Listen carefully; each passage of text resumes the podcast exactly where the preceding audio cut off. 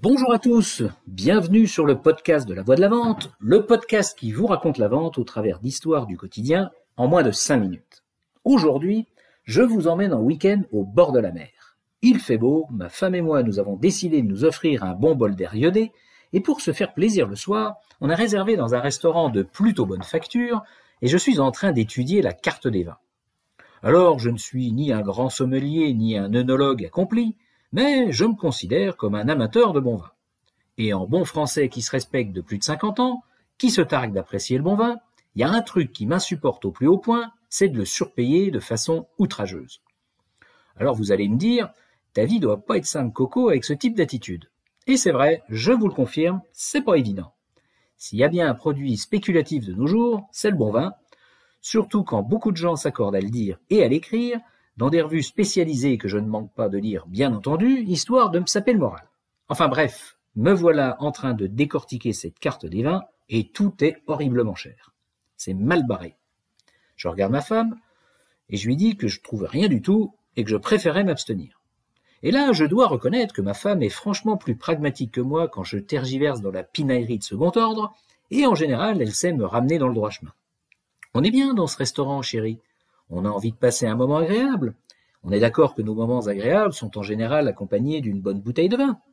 Vu le restaurant dans lequel on est, il serait très étonnant qu'on nous serve de la piquette, et si c'était le cas, c'est sûr qu'on nous changerait la bouteille. Tu es d'accord avec moi?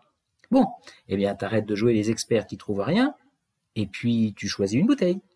Je me replonge dans la carte, et là, soudain, une bouteille me saute aux yeux, 60 euros. C'est la moins chère. En plus, je connais le domaine, hein, ça devrait le faire. J'appelle le sommelier, la commande est passée. Manque de bol, cinq minutes après, je le vois revenir à notre table, les mains vides et la mine déconfite. Oh, je suis désolé, monsieur, nous n'avons plus vin en cave. Ah, eh bien, c'est bien embêtant, ça. Maintenant, je compte sur vous pour me trouver autre chose. Et là, le gars a une réaction exceptionnelle. Il a commencé par un petit commentaire pour me faire remarquer que j'étais pas du genre à dépenser des fortunes dans le vin. Et puis après, au lieu de me traiter comme un vulgaire radin, il a sorti le grand jeu et ça a donné ça. Bien sûr, monsieur. Alors laissez-moi réfléchir. Bon, je vois que monsieur affectionne particulièrement les bons rapports qualité-prix. En fait, vous ne trouverez pas cela ce soir sur la carte.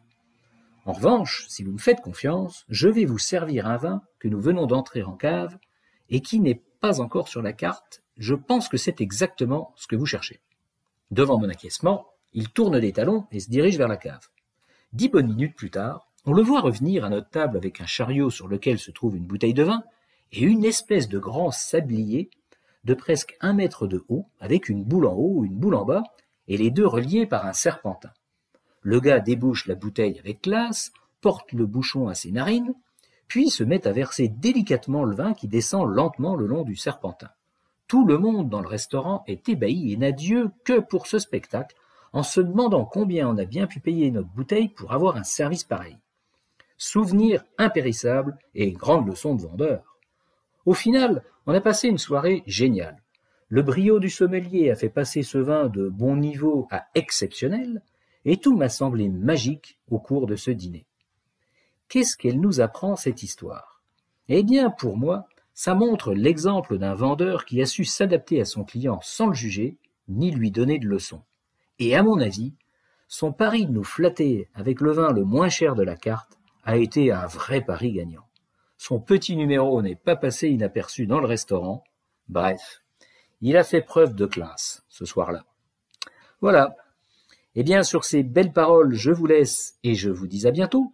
J'espère que vous avez eu autant de plaisir à écouter cet épisode que j'en ai eu à vous le raconter.